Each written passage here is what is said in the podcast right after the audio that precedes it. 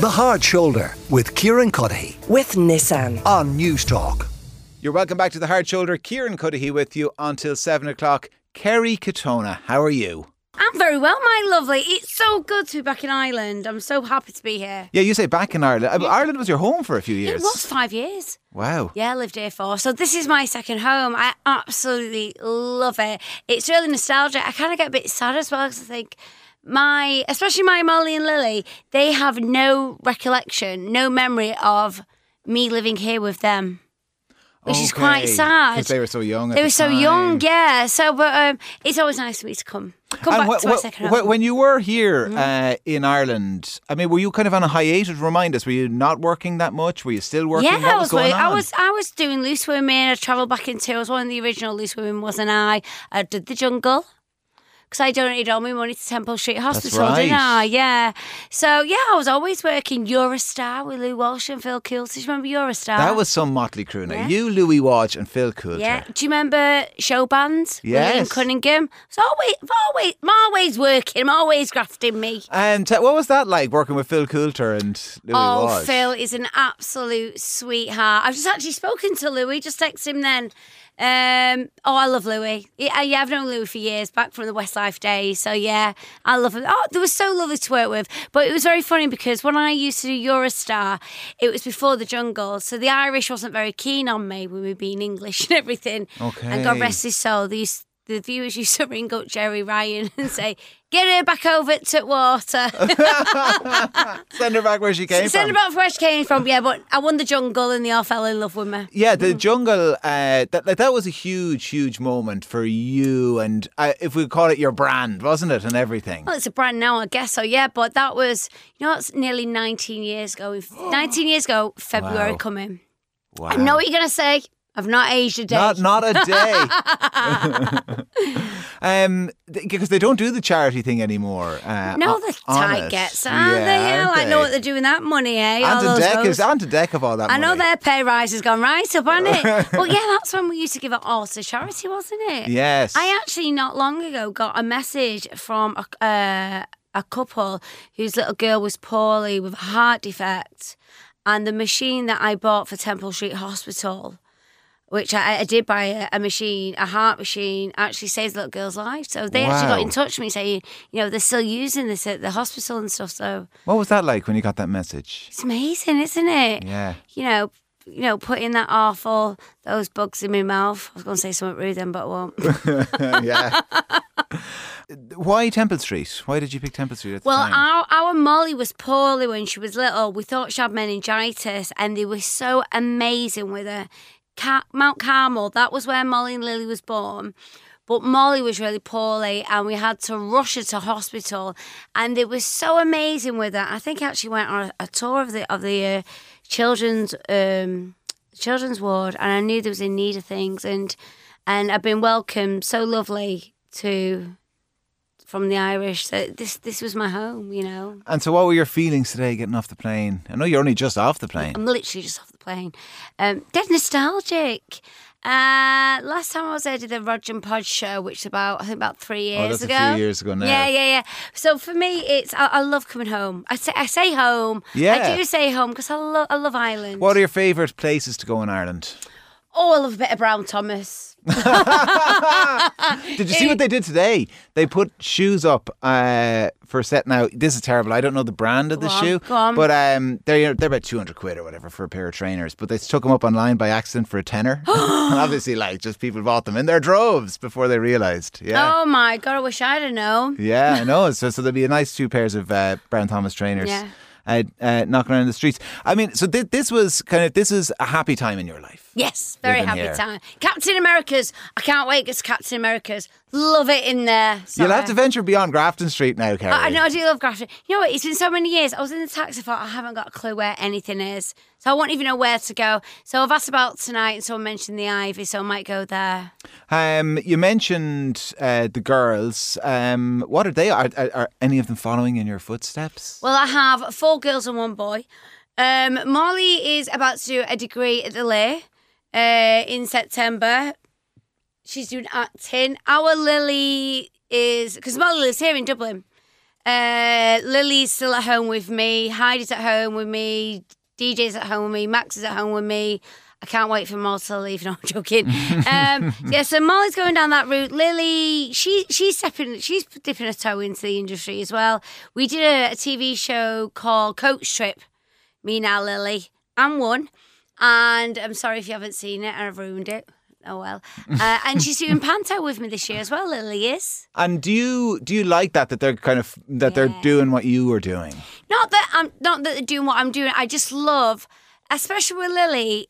I, I I'm I'm from foster home. I have four sets of foster parents, three refuges, eight different skills. You know, my mum was giving me drugs at 14. I, I- didn't have a great childhood. And every time I get to ask to do one of these amazing reality shows or I get to go and do panto and, and my children can come with me, how what a great adventure that is. I'm so lucky and so blessed that I get to experience this and create these wonderful memories with my children. It's the, the things you kind of touch on there, and you just you fly over them, and it just gives people a sense of how many lives you've lived. Um, So many lives. Let's not go down the husband route because we'll be here all day because there's many of them and all. well, I believe you've, uh, the, the latest fella is in tow, first time in Ireland. It's so his you're gonna first have to. time. He's actually he's actually Irish descent. Okay, well, he should have been. Well, his name's before, Mahoney. really. Yeah, so four years, no, we're no weddings, no marriages yet, no kids. Normally at this stage, I've had an orphanage and I'm talking to divorce lawyers, but uh, we're doing all right so far. Yeah, four years. That's an awful lot slower now than you and Brian got a ring on the finger. Yeah, well, it was three weeks with Brian, six weeks with Mark, 12 weeks with George. I must be getting, I must be lacking in something. Two years with Ryan. I'm a different person as well this time. I'm in no rush. How are you a different person than you were? I had to go through what I had to go through to be who I am today. I had to, I, I love myself. I don't mean it in an egotistic way, but I relied so much on others to make me happy. For instance, like when I met Brian, my first husband, he was my knight in shining armor, got me away from my mum, got me away from all the drugs. It was great. And then when he left, for me, that made me feel. Uh, and let me make it clear, I'm not blaming right. Brian, God, I can't even keep up. What's his name? Got Ryan, Brian, Mark, George. Oh my goodness! Um, you know, if it doesn't, it doesn't work out. That didn't work out for a reason Yeah. you know that I had to go through what I went through. Um, but I felt failure as a wife and as, and as a mother. But what I went through with George, my third husband, who's passed away now, he was very abusive, very abusive. You know, blacked my eyes. I I feel I had to go through that to learn to love me. And it was at the age of 36 that I actually realised that I was enough for my kids and that they didn't need a father figure because none of the dads are really in their lives. And I'm the only consistency they've ever had hmm. and I'm enough for them. But that took me a long time to realise that. And why do you think you didn't love yourself for so long? I think my blueprint from a kid, I mean, watching your mum slit her wrists and tell you that she doesn't want to, she's got nothing to live for makes you feel worthless. So from such a young age, I always thought, well, she, my mum doesn't love me. I'm, I'm not enough, you know. And then when my mum chose her fella over me because he said he was Freddy Krueger, was going to stab her, going to stab us, chops up and puts in the fridge.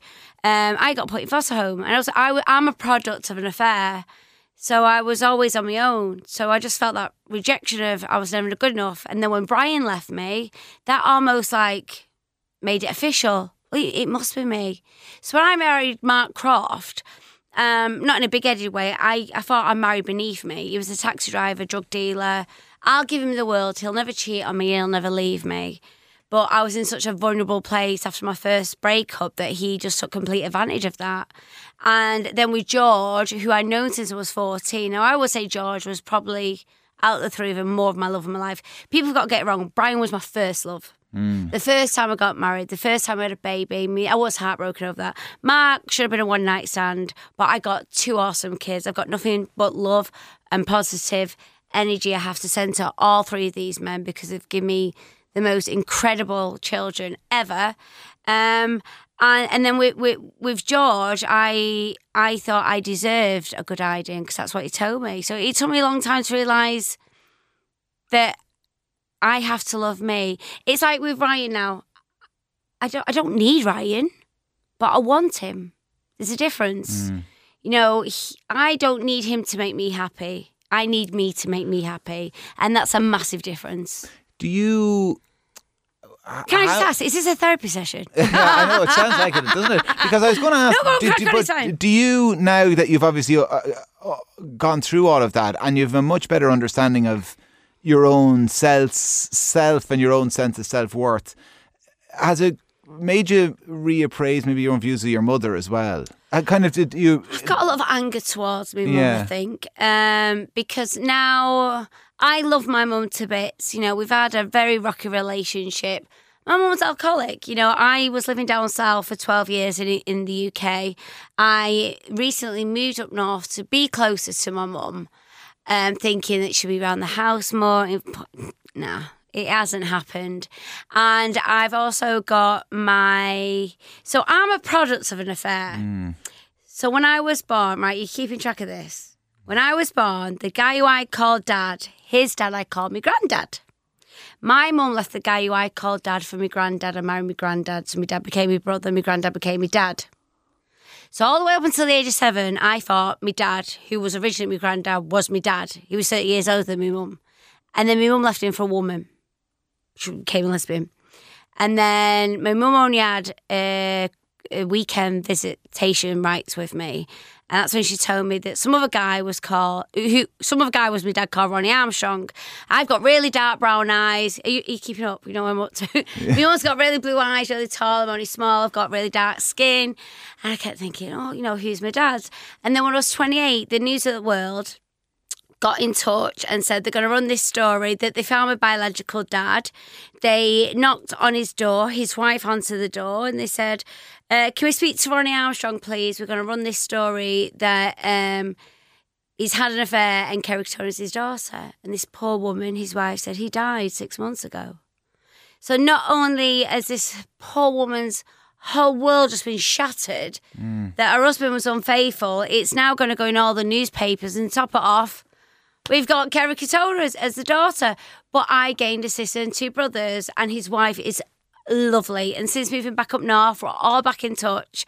But since reconnecting with him again, hmm. I have a resentment towards my mum because she stopped me from ever finding my biological dad. So I never got to meet him. Yeah. So the, uh, the older I'm getting, the more I'm not uh, not resentment. I've just not got time for the drama because there's no drama in my life. Okay, because I was going to say she obviously has her own demons. Oh, cute. My mum had the terrible. My mum had no blueprint on how to be a mother, Yeah. but neither did I. Yeah. You know, you know what's right from wrong. I mean, I would never go to to any of my kids fancied coming doing a line of coke because that's what I did with my mum. At what age? Well, I was 14. My mum, I was only allowed to have supervised visits with my mum, but I snuck off and went to see her. And she went to the toilet with a girlfriend. I was only 14. And she was in the toilet for ages. And I walked and said, What are you doing? She had this bag of white powder in her hand. She went, It's sherbet. Went like that, put it in, and rubbed it on my gum. And it was speed. I had a great time. I thought it was great. And and that and that was that is how I was introduced to drugs. And then I would save my pocket money up from my foster parents and go bu- buy a rapper whiz with my mum. So that my Yeah. drug career started before Atomic Kitten. So when I met Brian, he he took me away from that and brought me over here to Ireland. Yeah. And then when that ended, I went back over to England.